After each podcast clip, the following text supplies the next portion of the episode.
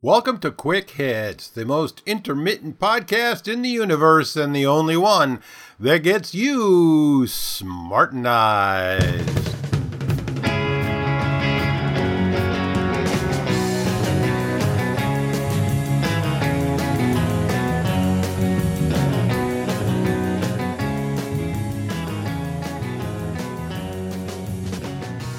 Today's episode Please Waste Your Vote.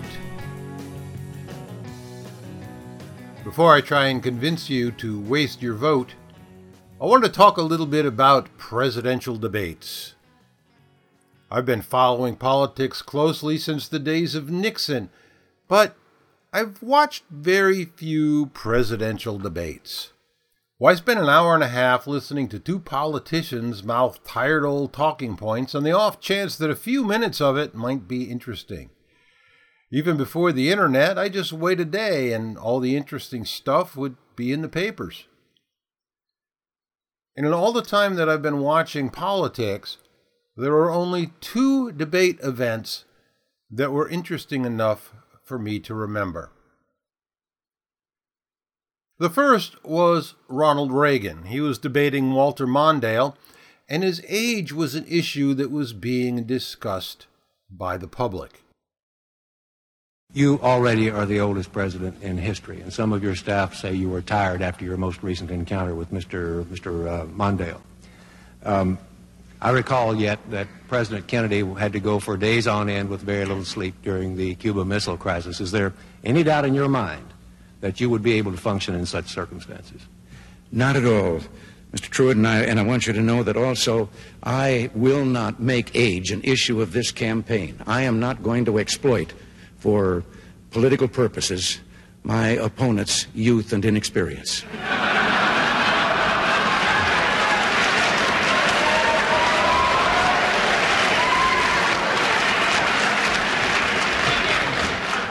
The second interesting thing that happened in a debate was in 1988, it was a vice presidential debate between Lloyd Bentsen and Dan Quayle. Quayle was answering a question about what he would do if he had to take on the president's role. I have as much experience in the Congress as Jack Kennedy did when he sought the presidency. I will be prepared to deal with the people in the Bush administration if that unfortunate event would ever occur. Senator Bentsen? Senator, I served with Jack Kennedy. I knew Jack Kennedy. Jack Kennedy was a friend of mine. Senator, you're no Jack Kennedy.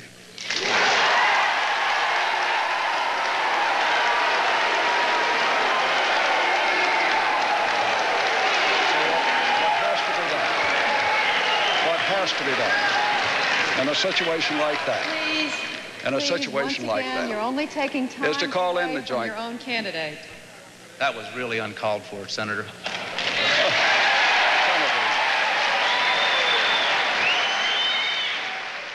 The next time that you're bopping around on YouTube, take a moment to look up both of these clips because there's a visual component to them that's missed when you're just listening to the audio.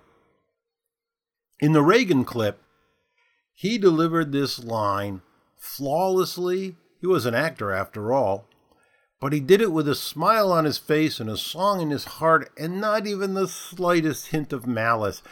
And everybody cracked up, including his opponent, Mondale, and the moderator. The moderator lost it completely. It was a really funny line, but it was also masterful politics because it took an issue that was a real issue people were concerned about and just batted it aside and said, "Ah, don't worry about it. And pre- he pretty much killed the issue with that particular line. On the Dan Quayle clip, you want to see the look on Dan's face. Dan is just sitting there with this punch drunk look on his face, deer in the headlights. That was inappropriate. And seeing the look on his face is really uh, the icing on the cake. You've got to see it, you've got to look it up. In each of these clips, and in just about every presidential debate up until this one, the candidates came across as presidential.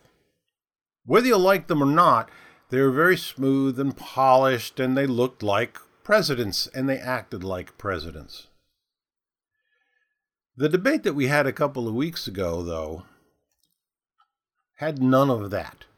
There was no professionalism, there was no class, there was no style. Some people said it was a dumpster fire. Some people said it was a train wreck. At least one person said that it was a train crashing into a dumpster fire, and I think they're all wrong. It was a train carrying a load of flaming dumpsters falling off the trestle because of the earthquake and plunging into the volcano in the valley below. And just as the smoke starts to clear, a giant meteor crashes into the mess. It was just an amazing display of two very incompetent old men yelling over the top of each other. And we're told that these two incompetent, yelling, nasty people are just our best choices out of 325 million people to fill the seat of the presidency. Since the first debate was such a huge disaster, I have a suggestion for how to conduct the second one. Since arguing and debating like grown ups seems to be beyond either of these two clowns. Let's get physical. Let's make it a fight to the death.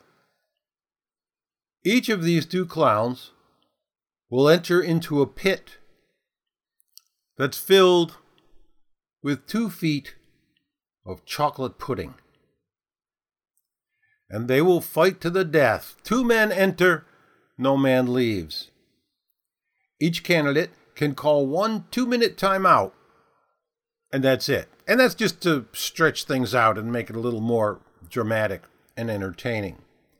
Other than each one of them getting to take a break for two minutes, there will be no interruption until the fight is over and one of them is dead.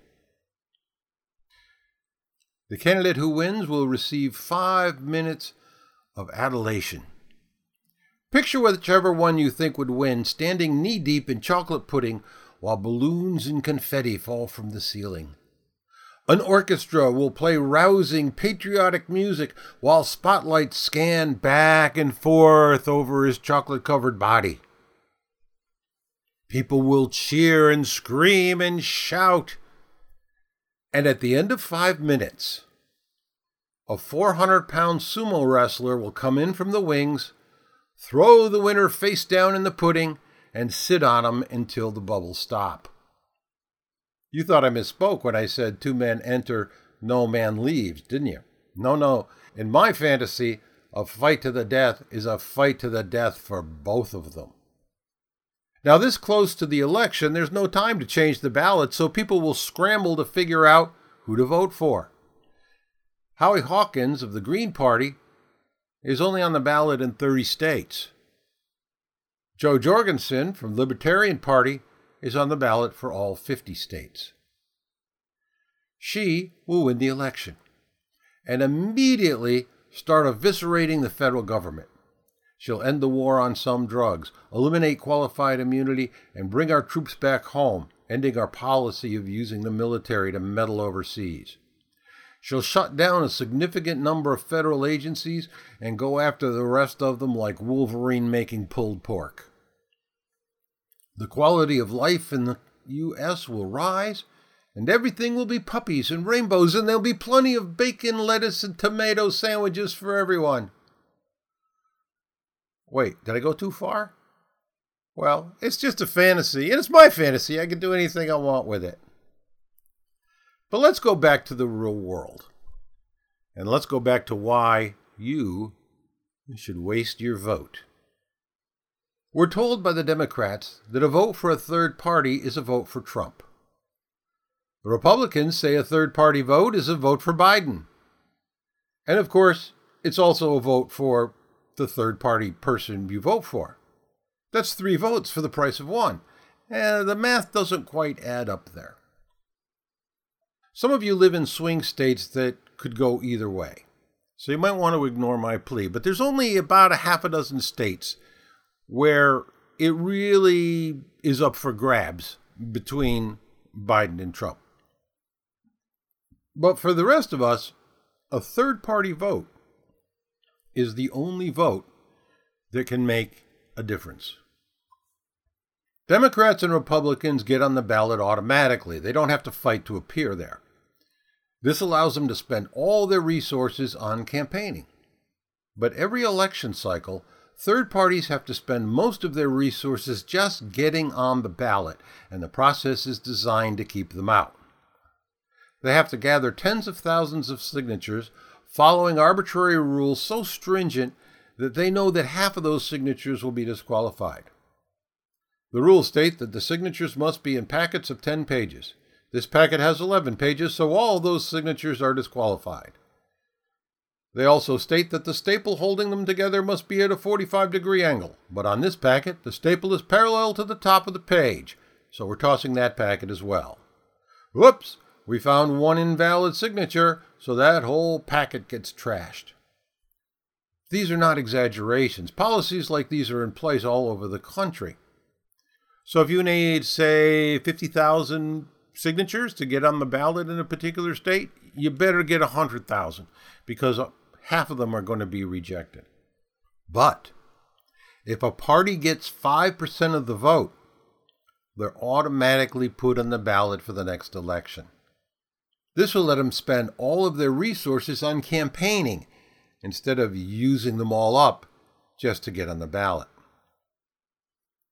The results of most states is predetermined, so voting for either of the main candidates will have no effect on the election, not even a little bit. For example, I live in New York State. All of our electoral votes are going to Biden. Voting for Trump will make no difference. Biden is going to get them. Voting for Biden won't make any difference either. New York City and the plethora of government employees will make sure that he wins New York State and gets all of the electoral votes. But voting for a third party can actually make a difference. If your third party gets 5% of the vote, they'll be relieved of the enormous burden of getting on the ballot the next time around.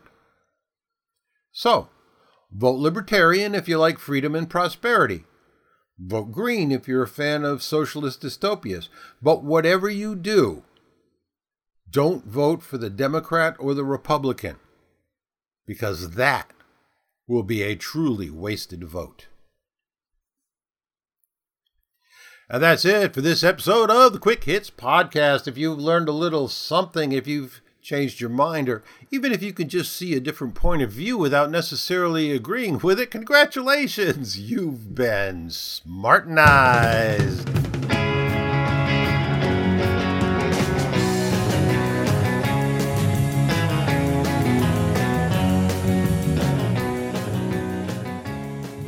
As much of a clown show as this is, it's going to be even worse after the election because it's pretty likely that it's going to be very close. And the groundwork is already being laid to turn it into a huge shit show. Both the left and the right, the Democrats and the Republicans, are making noise about ballot fraud, discarded ballots, forgotten ballots, lost ballots, all kinds of things. Now, some of these concerns are legit, most of them, if you take the extensive time required to research them, are not, but it doesn't matter. Because against the backdrop of all these accusations, the losing side will be screaming and fighting and insisting that it's all a big fraud. Look at the problems we had with one state screwing things up. Remember hanging chads? I never thought I'd miss them. Even the name sounded cute, like a bad grunge band at the local bar. Hey, we're going out to see Hanging Chad. Want to join us? That was, of course, back when we were allowed to go out to bars. And although that particular election, it was finally resolved and resolved correctly, the left is still bitching about it. Now imagine the same kind of thing happening with a half a dozen states in question. I don't think shit show is a strong enough word. We need a word that means shit show cubed. It is going to be an incredible mess. Because of the intermittent nature of this podcast, and also for technical reasons, I can't really tell how many people are downloading this show. And I also can't tell how many people are listening to it because I know I probably listen to maybe 25 or 30% of the podcasts that I download and I just let them expire. So if you've reached this far in the show, please take a moment, drop me a line. It's dave at davehitt.com, spelled with two T's. Let me know what you think. Until then, let me just remind you that the Quick Hits Podcast is a journal of one man's opinion and therefore should not be taken too seriously.